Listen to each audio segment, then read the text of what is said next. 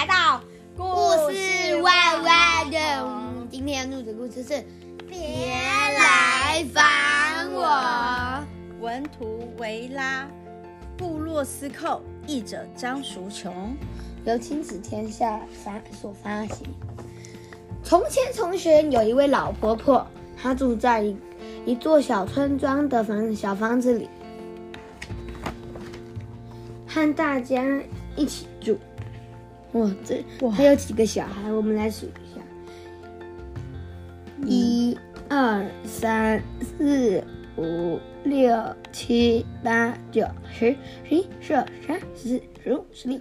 七、十八、十九、二十、二一、二二、二三、二四、二五、二六、二七、二八，还有二十八个小朋友，还有躲在桌子底下的那个我数过了啊。冬天快来了，就表示他还有一些重要的东西得赶快动手追一织，但是没办法做事。喂，这个毛线球好好玩呢，快点来，快点来！老婆婆的孙子们把他们编织的狗。对他的编织工作非常好奇。你是不是会用棍子打毛线球啊？这可以吃吗？可以让弟弟吃吗？为什么线毛毛线球会越滚越小颗啊？老婆婆站在毛线球的最尾端，她快要受不了了。我看起来有点生气了。嗯，她动，她开始动手把床尽可能的铺整齐。但是上面有小朋友在做什么？打打闹，打闹，跳来跳去，还有用枕头打别人。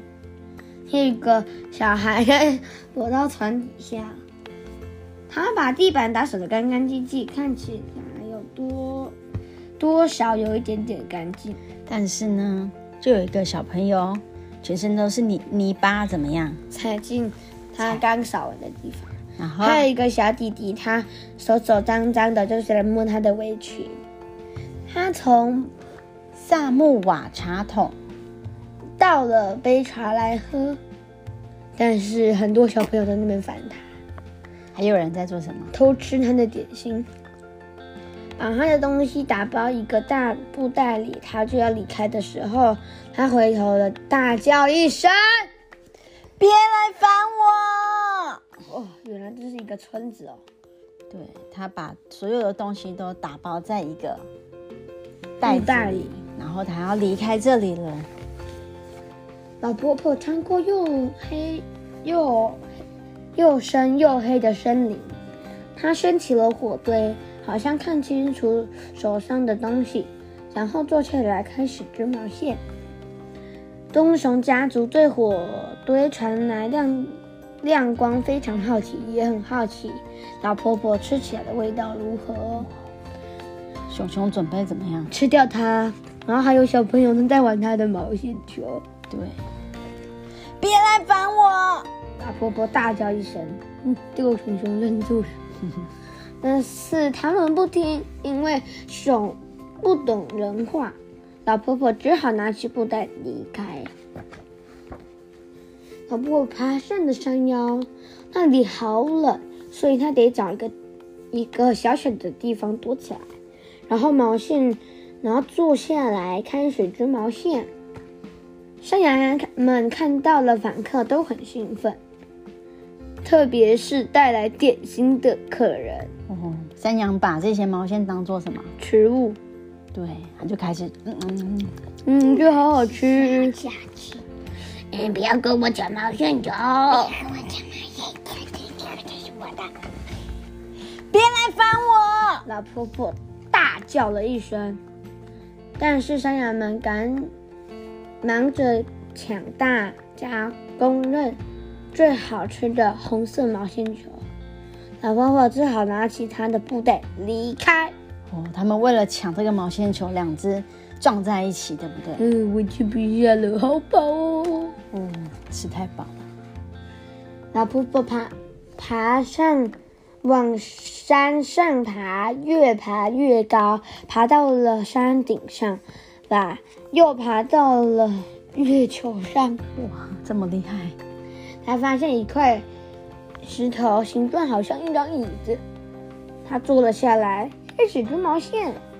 月球上的小路人从没有看过任何女生，不管年纪大或年纪小，他们手上的扫描器检查老婆婆。机器发出“啵哔啵”的声音。哦，这个生物是什么？从来没没有看过它，也有怕怕。这里有个三元朵。哔啵哔啵！别来烦我！啊！老婆婆大叫一声。可是小绿人们听不懂她说的话的声音，因为她没有耳朵。老婆婆只好拿起她的布袋，穿过了一个虫洞，离开了。哔啵哔啵，好多好多外星人哦！虫洞的另一边的空间非常黑，而且非常安静。他终于彻底完全百分之百一个人了，真是太完美了。很快，他用光了所有的毛线。织好了三十件小毛衣，就只有他一个人。他把三十件毛衣放进大袋子里，把这个地方打扫了一下，直到这里黑得发亮。从普萨姆红茶桶倒了一杯茶来喝，然后拿起布袋，从另一个虫洞离开。当他从虫的另一边穿出来的时候，所有一切看起来都和他离开的时候一样。哇，小朋友好像减少了，变成一个小朋友在扶着椅子。嗯，哦，还有好多人呢，全部的小朋友都冲出来了。这一次，老婆婆一句话都没有说。对，哦，老婆婆回来了！哇，阿妈抱抱，抱抱！哇，好多衣服哦，给我，给我！结结束。哇，这个故事听了有什么感觉吗？嗯，觉得总是有那么时候，你只想一个人安安静静的做事。你有这样的时候吗？想要一个人的时候？有啊，就是在画画的时候，不想有人来烦我。哦，所以你也会觉得不要来烦我。但是画完画呢？画完画就会想要找家人一起去玩呐、啊。那妹妹你有吗？没有，没有。好了，结束，记得帮我们按下下五星好评吧。